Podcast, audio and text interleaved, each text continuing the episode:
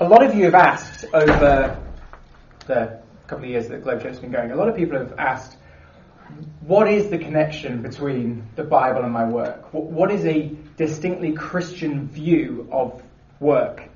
Um, a lot of us are younger, maybe starting out in work or being at it for a few years, um, out of university, that kind of thing. And we're thrown into a life and, and a city where work is such a big deal and, and a lifestyle where we spend so much of our time maybe doing work. Um, and our friends, they're spending a lot of their time, that's, that's what you talk about all the time, your attention is taken up with work. And so actually you do, you do naturally, a lot of you are beginning to ask the question of, okay, so since I'm spending all my time doing this, actually what does the Bible say about it? Um, so a lot of people have been asking that, and especially when work gets tough, uh, maybe you've been at it for a few years and you just become a little bit cynical and a little bit like tired of it, and you do begin to ask the question of, is it, is it just paying the bills? Is, it, is there any more to it?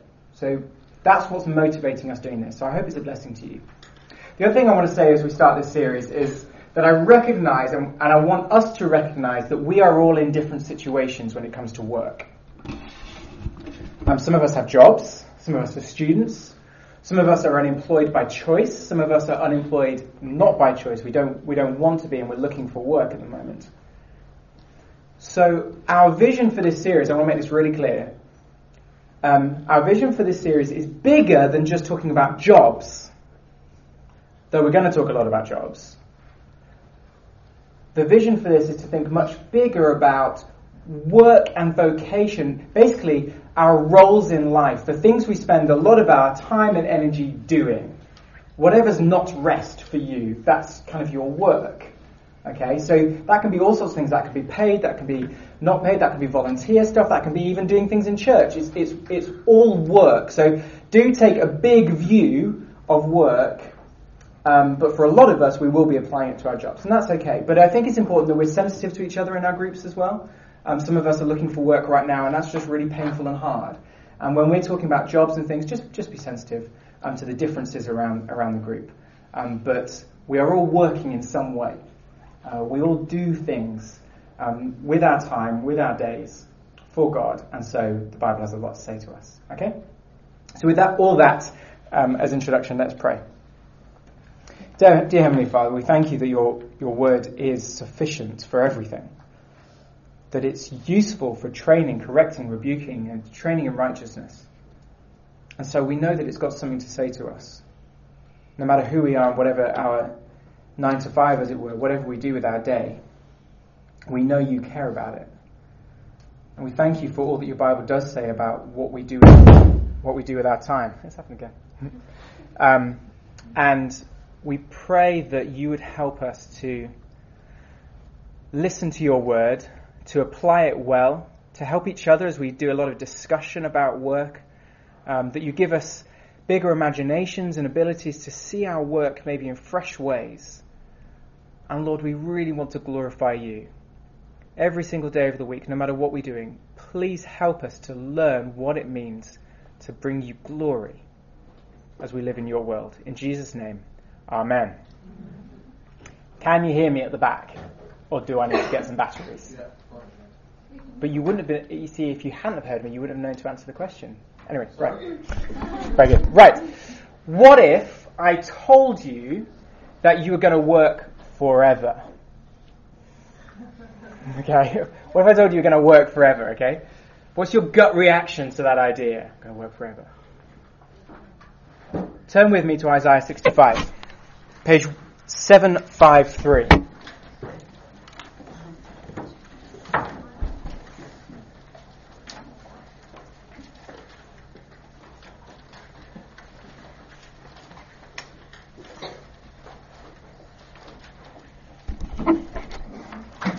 Isaiah 65, page 753.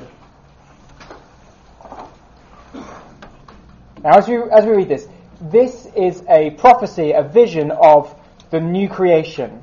This is eternity. This is what God says. It's an incredible vision. Verse 17. See, I will create new heavens and a new earth. The former things will not be remembered, nor will they come to mind. But be glad and rejoice forever in what I will create, for I will create Jerusalem to be a delight and its people a joy. I will rejoice over Jerusalem and take delight in my people. The sound of weeping and of crying will be heard in it no more.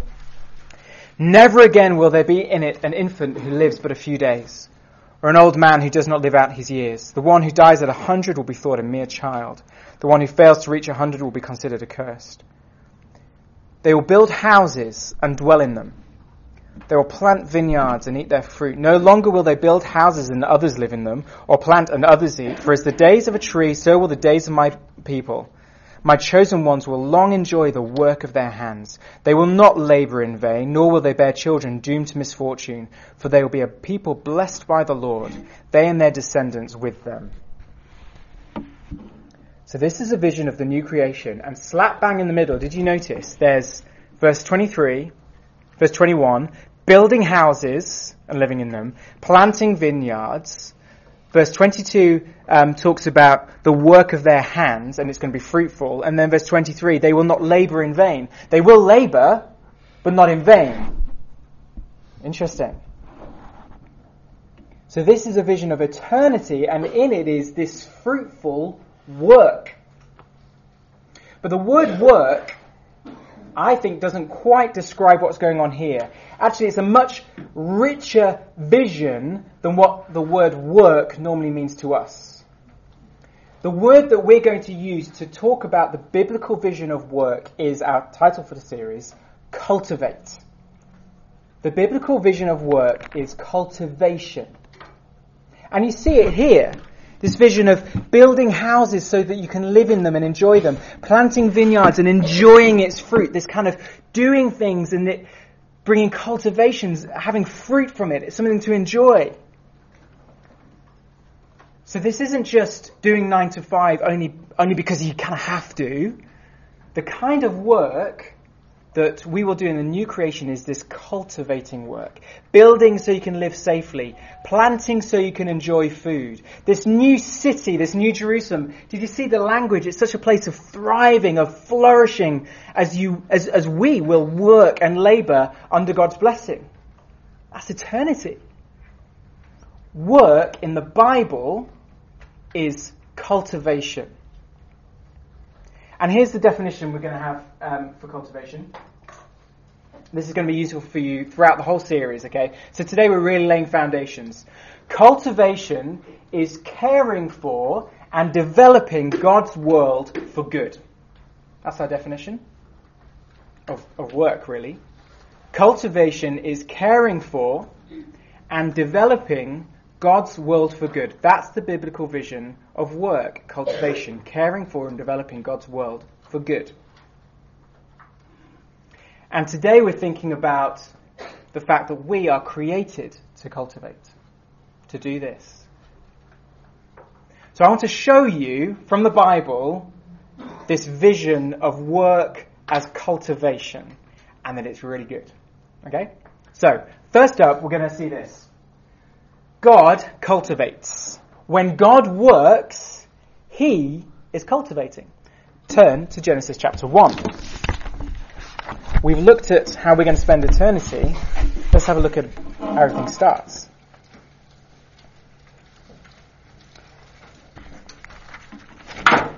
Genesis 1 on, disappointingly, page 3. Anyway. Genesis 1, verse 1. In the beginning, God created the heavens and the earth. Now the earth was formless and empty. Darkness was over the surface of, surface of the deep, and the Spirit of God was hovering over the waters. So God starts with making heavens, uh, making the earth formless and empty. There's the formless idea is that it's kind of chaotic, and it's empty. It's not filled with life or anything yet. There's stuff there that God's made, but it's not finished. God actually has some more work to do. And what God does is order and form what is formless, and he fills what is empty. Okay? Let's have a look at an example. This is what happens in all the days. God orders what is chaotic and formless, and he fills what is empty. Let's have a look at day one. And God said, Let there be light. And there was light. God saw that the light was good. and he separated the light from the darkness. God called the light day, and the darkness he called night. And there was evening, and there was morning, the first day. So God, it starts with darkness, this chaotic formlessness, and so God creates light and gives structure and order to the light. Do you see that? He gives structure. The, the, light's good, and he separates light from darkness. It's not, it's not chaotic anymore. There's separation. And then we have night and day. Structure. And God then does some more development. He fills the sky with light. Remember, it's empty. So God fills the skies with lights. Have a look down to verse 14. This is where God fills. And God said, Let there be lights in the vault of the sky to separate the day from the night and let them serve as signs to mark sacred times and days and years, and let them be lights in the vault of the sky to give light on the earth. And it was so. God made two great lights, the greater light to govern the day and the lesser light to govern the night. He also made the stars. God set them in the vault of the sky to give light on the earth, to govern the day and the night, and separate light from darkness. And God saw that it was good. And there was evening and there was morning, the fourth day. Do you see how God cultivates the sky. He doesn't just say, let there be light. We get more detail than that. He structures day and night. He sets out, it says, days and years. Think of what that means for us in human life, having days and years, and how much that affects us. He cultivates the earth by putting the sun, and it says, so, so that we can live, uh, to shine on the earth so we can have light. Think of the cultivation that comes from the sun being in the sky, all the life that that brings to us. And he kept cultivating the sun and the moon, night and day, just what we need. Imagine if it was always day. I guess Scandinavians have a bit of that. But we, we need that to live. And then he splashes the stars across the universe. God cultivates this blank canvas and it teems with order and structure that allows humans to flourish in life years, days, nights, lights so we can see what we're doing, so that we can exist. And if you work through the other days, and I encourage you to do this at home, they're, they're the same. God makes, He structures, He fills creation so that it flourishes. That's the only way of describing it. It just cultivates and it flourishes. So going back to our definition, really God cares for and develops His creation for good. He's cultivating. He's working. He's cultivating. Is God just passing the hours until his lunch break? No, he's, this is his cultivation of creation for our good and his glory. So I just want to say, and you'll think about this more in your study, if we tend to see work as fundamentally a bad thing, how does it change things to see God work like this? Next, I want to show you that we cultivate. Having just witnessed God's working week, which is more productive than my working week, I'll be honest, uh, we next get humans cultivating. Turn over the page to verse 27 where humans get created. Verse 27. So God created mankind in his own image. In the image of God he created them. Male and female he created them. God blessed them and said to them, Be fruitful and increase in number. Fill the earth and subdue it. Rule over the fish in the sea and the birds in the sky and over every living creature that moves on the ground. Then God said, I give you every seed bearing plant on the face of the whole earth and every tree that has fruit with seed in it. They will be yours for food. And to all the beasts of the earth and all the birds in the sky and all the creatures that move along the ground, everything that has breath and life in it, I give every green plant for food. And it was so. So God created humans to be special, distinct from the animals. We are made in God's image. What does that mean? Well, it says uh, in verse 27 we're made from in God's image. And what we get next in verse 28 is our job description. Humanity's job description. And I want you to notice that our job description is a lot like God's. It's a lot like his job description and what he's just done. Have a look at verse 28. God blessed them and said to them, Be fruitful and increase in number, fill the earth and subdue it, rule over the fish of the sea, etc., etc. So think about what we saw about God. God cultivated creation so that it was ordered and brimming with life. He makes humans and says, humans are now to cultivate creation so that it's ordered, rule over everything, and humans are to cultivate creation so that it's brimming with life. Be fruitful and increase in number. Do you see the parallel? God fills the world with life and makes it ordered, and he says, now you go, fill the world with life and keep it ordered. He works, he cultivates, we work, we cultivate.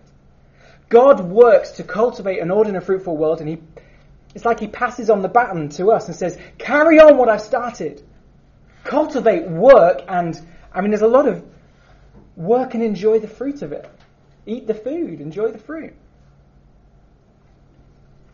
Let me read to you um, how an author called Tim Keller puts this. It's a bit of a long chunk, but I think it's worth listening to. He says this If we are to be God's image bearers with regard to creation, then we will carry on his pattern of work. His world is not hostile so that it needs to be beaten down like an enemy. Rather, its potential is undeveloped, so it needs to be cultivated like a garden. So we are not to relate to the world as park rangers whose job is not to not to change their space, but to preserve things as they are. Nor are we to pave over the garden of the created world and make it into a car park. No, we're to be gardeners who take an active stance towards their charge. They do not leave the land as it is. Work is creative and assertive. It's rearranging the raw material of God's creation in such a way that it helps the world in general and people in particular thrive and flourish. Rearranging, using what is in God's world to bless other people. That's work. And in some ways, this is slightly odd because, um, well, God has finished his creation, right? And we get that in 2 verse 1. Thus, the heavens and the earth were completed on, in all their vast array. And yet, you get this sense of the work's not over. God wants his world to be continually cultivated like he's just been doing in creation. Carry it on. We're to work to build cities, build homes to live in, to grow food, to sustain us and enjoy, and so on and so on. We're to take the raw materials of what God has made and use it for good. Now, quite obviously, we get a lot more of this cultivation language in the Garden in Eden. So let's have a look at that. 2 verse 15. The Lord God took the man, Adam, and put him in the Garden of Eden to work it and take care of it. And the Lord God commanded the man, You are free to eat from any tree in the garden, but you must not eat from the tree of the knowledge of good and evil, for when you eat from it, you will certainly die. So, what's Adam's job? It's not to wreck the garden, and it's not to simply maintain it, he's to work and take care of it. He's also supposed to enjoy it. Go and eat all the lovely looking juicy pomegranates and stuff. Just don't eat from that one. Do you see the cultivation language of the gardener who is to cultivate this garden which kind of represents the world? But notice something very important. God is what we're going to call throughout the series the chief cultivator. God is still the chief cultivator. Look at verse 17. He says, But you must not eat from that tree. And we all know what happens, right? So there are rules. God, God passes on the baton. The chief cultivator has given humanity this world to go and cultivate, but it's, let's be really clear, it's all under his rule. He's, he's the top chief cultivator. It's his world. He tells us how best to look after his world. It's his world that we cultivate. And we're going to keep referring to God as the chief cultivator as we go. So, you might be thinking, ah, we're all supposed to be farmers. Is that what you're saying, Phil? The work is cultivation, so farmers are the most kind of godly workers. And pirates. Definitely not godly. Anyway. I want to. This is something really interesting. If we turn over a couple of pages chapter four, Genesis four. After the fall, which we're going to look at next week, by the way. If you're wondering, oh no, this is all very idealistic. We'll do the fall. Don't worry. Um, after the fall, uh, God's people humans do spread out throughout the earth and they start filling the earth and subduing it. Um, and, and what we get is we see them working and cultivating. They're not just all farmers. There's a real variety. Have a look at verse 20 of chapter 4. Adah gave birth to Jabal. Uh, There's, there's a lot of babies being born. They're filling the earth and subduing it. Anyway, he was the father of those who live in tents and raise livestock. Farmers, okay. His brother's name was Jubal. He was the father of all who play stringed instruments and pipes. Hmm. Zillah also had a son, Tubal Cain, who forged all kinds of tools out of bronze and iron. Very interesting. Bronze. I don't know much about metals and stuff, but I'm pretty sure that's an alloy. That is, they've taken two elements, put them together, and made something new that they can then use for the good of humanity. Bronze. We still use it today. Musical instruments. Genesis 4. This is early music, r- like really early music.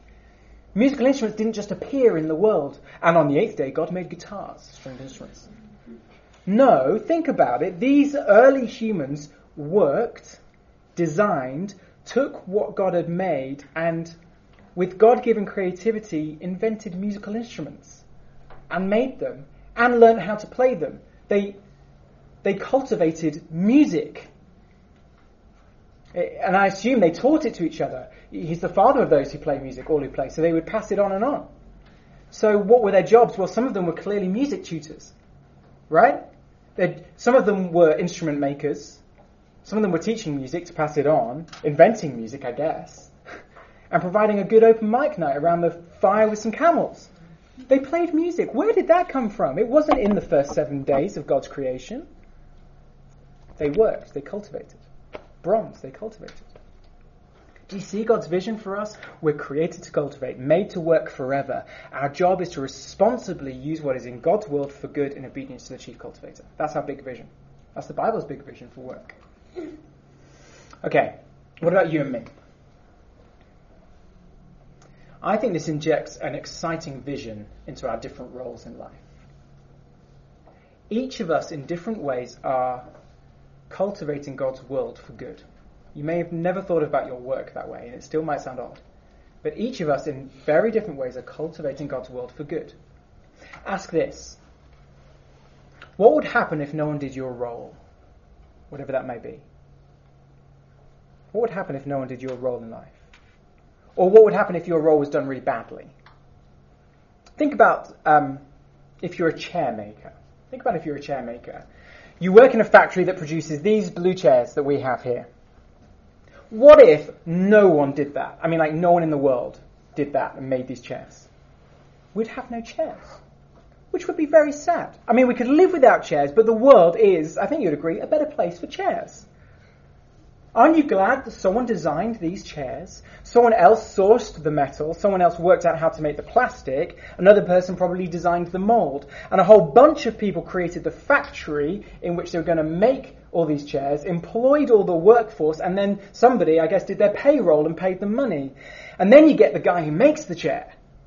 And he does a good job of making this chair so that your bum doesn't hit the floor tonight. Like it's a sturdy chair. You're like, "Mm, yeah, chair. Aren't you glad he did a good job of that? Day after day he goes to the factory and he works, or better, he cultivates along with thousands of other people, taking what is in God's world and developing it for the good of your backside. They've cultivated. I hope you can see, and you'll think, think about more examples in your study. In some way, sometimes it's really big, sometimes it's just a little way. You and I contribute to the task of doing good in our world for other people. Whether it's making something, designing, teaching, making money for people, entertaining people, assisting someone else, organizing somebody else's diary, serving a sandwich, raising a child, caring for the elderly, writing an essay to greater understand something in God's world. We all can work to cultivate for the good of others in obedience to God, our chief cultivator.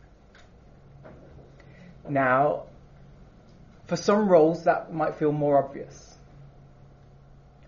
For some of us, that's harder to see, maybe. It's hard to figure out, not least because of the fall. We're going to do that next week. There's frustration in this, and you're like, I don't feel like I'm doing much cultivating and doing good. We'll get there, okay? But this is the vision.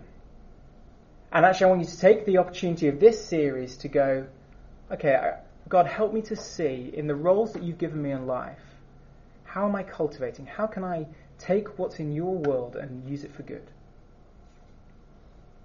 Final thing, more briefly. Jesus cultivates. If God cultivates in his work, and if humans cultivate in their work, what about the God human?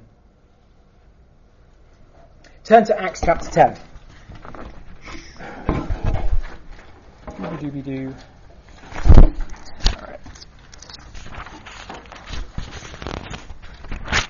Acts chapter 10 and verse 38. Um, this is Peter speaking, and he gives a little kind of summary of Jesus' life. He talks about um, Jesus and how, verse 38, how God anointed Jesus of Nazareth with the Holy Spirit and power, and how he went around doing good and healing all who were under the power of the devil because God was with him. What did Jesus do with his life? He worked. He, he went around doing things. He, he did good. He cultivated. He went around doing good. Jesus didn't sit around doing as little as he could because he believed work was a bad thing to be avoided. Firstly, he had a job. He was a carpenter. He made chairs for the good of other people's backsides. And then when he finished that work, he filled his days with the cultivating work of doing good. Now his was a unique role, granted. He healed people who were under the power of the devil. He drove out demons. He made people well. He provided bread and fish for people who were hungry. He taught people what they most desperately needed the message of Jesus. Jesus rested. He would sleep. He'd enjoy a game of Obama Lama with his disciples. But day after day, like you and me, but much better than you and me. He got up with the sunrise and he went out the door into God's world and in perfect obedience to the chief cultivator, he went around doing good. He did stuff. And at the end of a long, tiring day, and some of you are feeling this right now, he'd lay down his head to rest, only to get up the next day with the alarm to live out what Adam was given to do, cultivating, caring for, and developing God's world for good, and a good beyond our imagination. So let me ask you again. How do you feel if I tell you, when I tell you, that we will spend eternity working? It changes things when we see our work as cultivating God's world for good, I think. It changes things when we see that God cultivates, that we were created to cultivate, that Jesus himself filled his life with good work for the glory of God. So that's our foundational vision and we're going to develop with all sorts of yeah, but what about and yeah, but what about over the weeks. But this is the big vision of the Bible that we are created in the image of God to work, to cultivate, to do good in His world. Let me pray and then we'll get to our studies. Dear Heavenly Father, we thank you for this vision. Thank you for your work.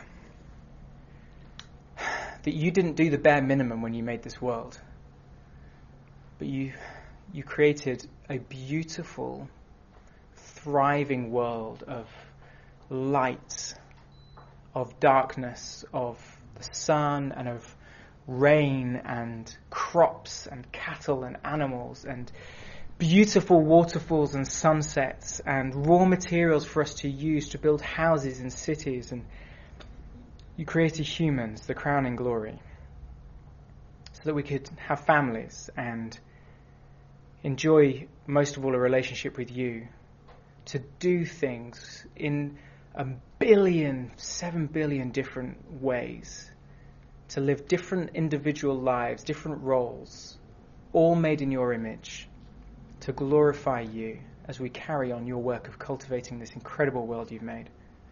Lord, this is an exciting vision. And I pray that you'd help us to grasp it um, to help us now as we get into our studies to see more of it, to uh, explore it. And we pray that you begin to help us to live it. That by your grace and in your power, as we follow after our Saviour Jesus, we'll be like him. That people will be able to say of our lives that we went around doing good. Rest these things in Jesus' name. Amen.